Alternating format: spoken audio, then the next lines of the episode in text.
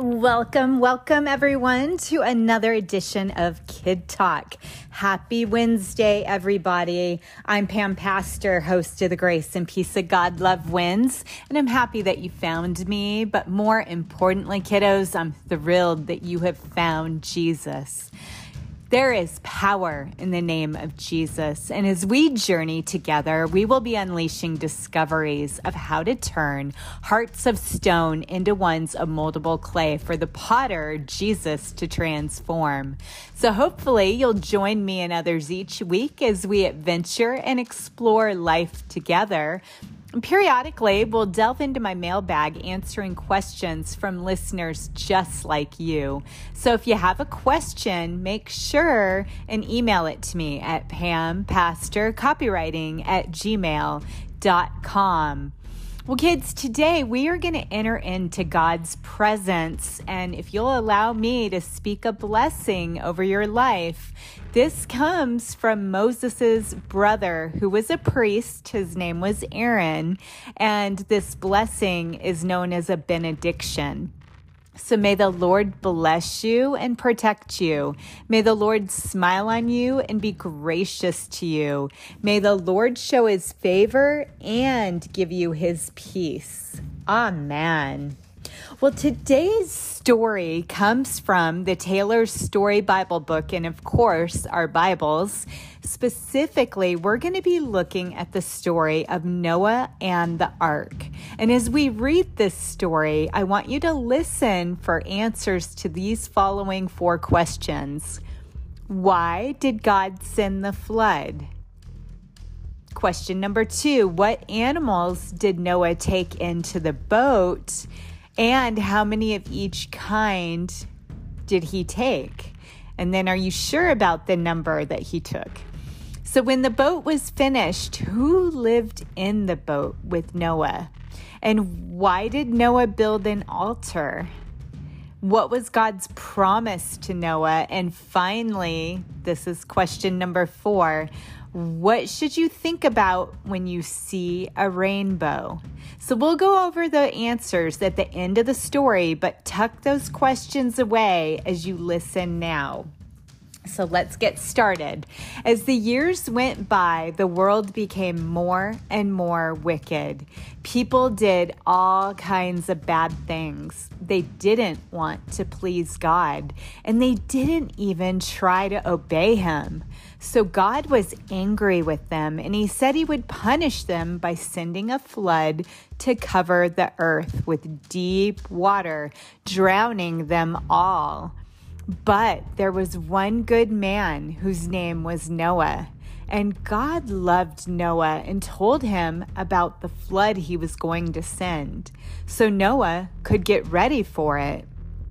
God told Noah to build a huge boat as high as a three story house, filled with many large rooms and having a long window and big door in the side.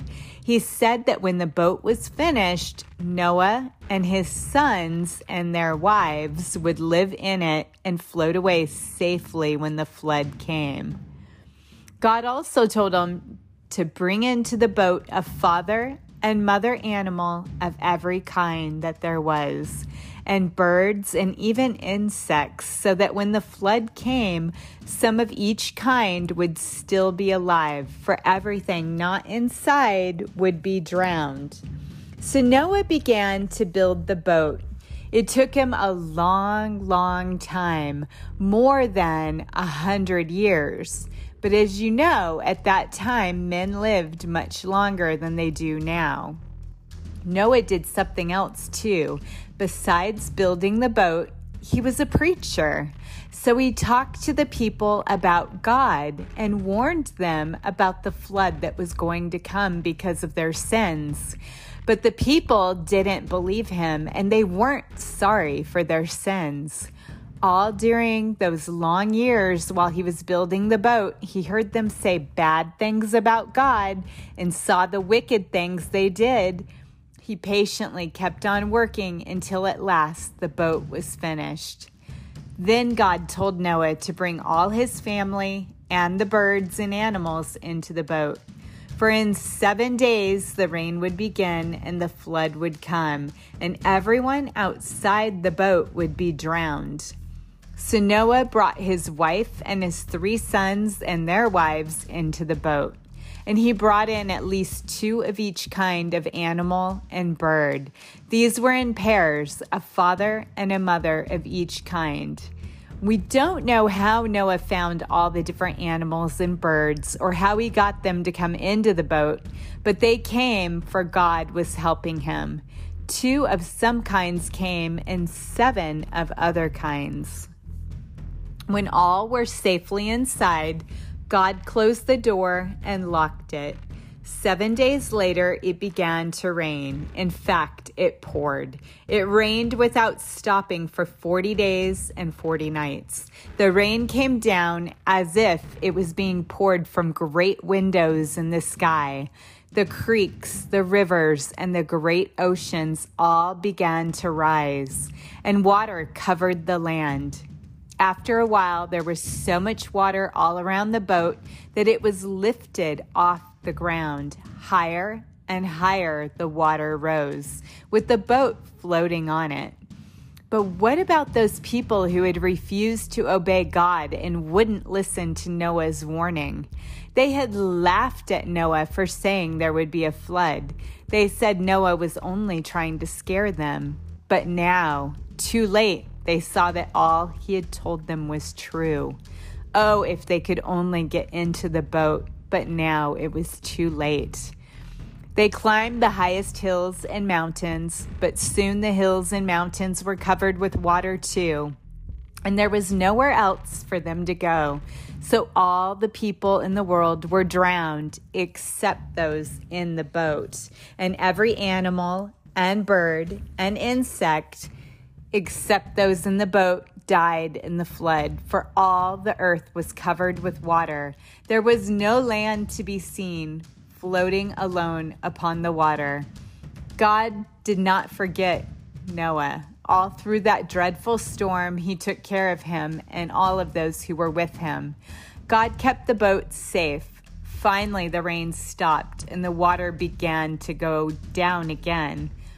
After Noah had been in the boat for 150 days, almost half a year, the water had gone down so much that the boat rested on top of a mountain called Ararat. But Noah and his family stayed inside, for God wasn't ready to let them out yet. Two months later, the flood had gone down even more, so that the tops of other mountains could be seen peeping above the water. Now Noah sent out another bird, a dove. Noah wanted to find out whether the ground was dry yet, but it wasn't. When the dove found no trees or flowers, she came back to the window of the boat, and Noah put out his hand and brought her back in. Noah waited seven days longer and sent the dove out again. That evening, she returned to the boat with an olive leaf in her mouth. Then Noah knew the water must be almost gone, or the dove could not have found the leaf. He waited another seven days and once more sent out the dove. And this time she didn't come back, for the woods had become pleasant to fly around in. Then God told Noah and his wife and his sons and their wives to come out of the boat and to let out all the animals and birds. At last they could walk around outside. Then Noah built an altar, as Abel had done, and sacrificed animals and birds upon it to the Lord. This was his way of thanking God for saving him and his family from the flood, though all the other people in the world had drowned. God spoke kind words to Noah and his sons and said that they were in charge of everything living on the earth and that they could kill the animals for food.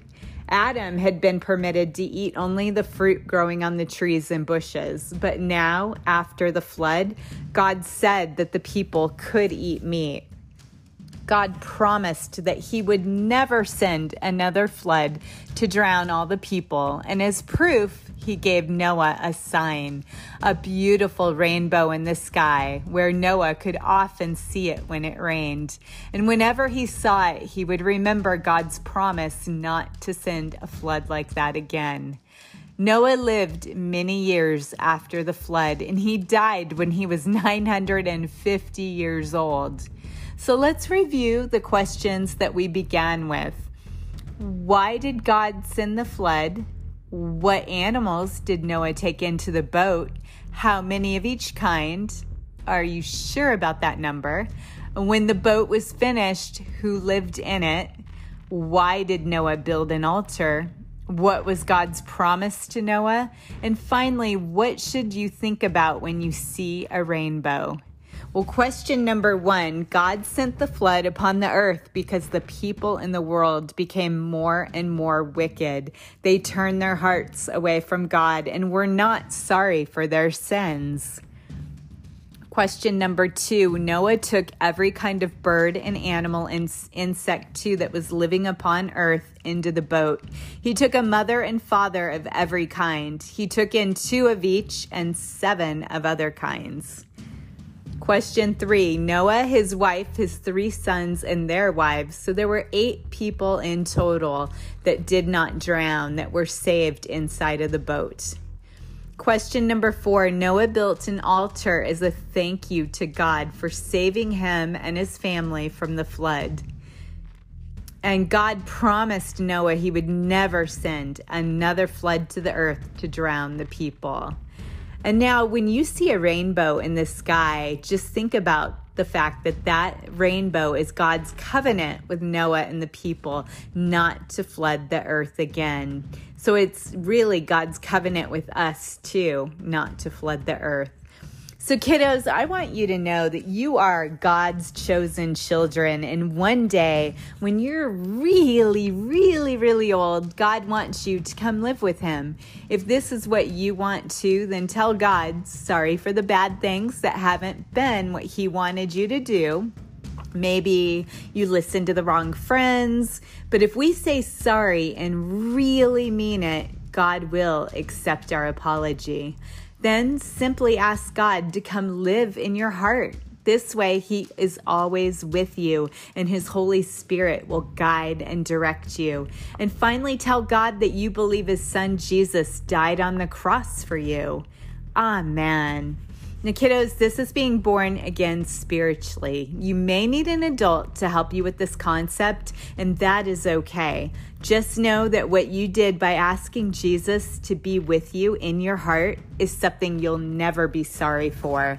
So I want to say to you, congratulations. When you have an opportunity to read, pick up some of the Bible stories that Jesus shares. You'll never have a dull moment or be bored again.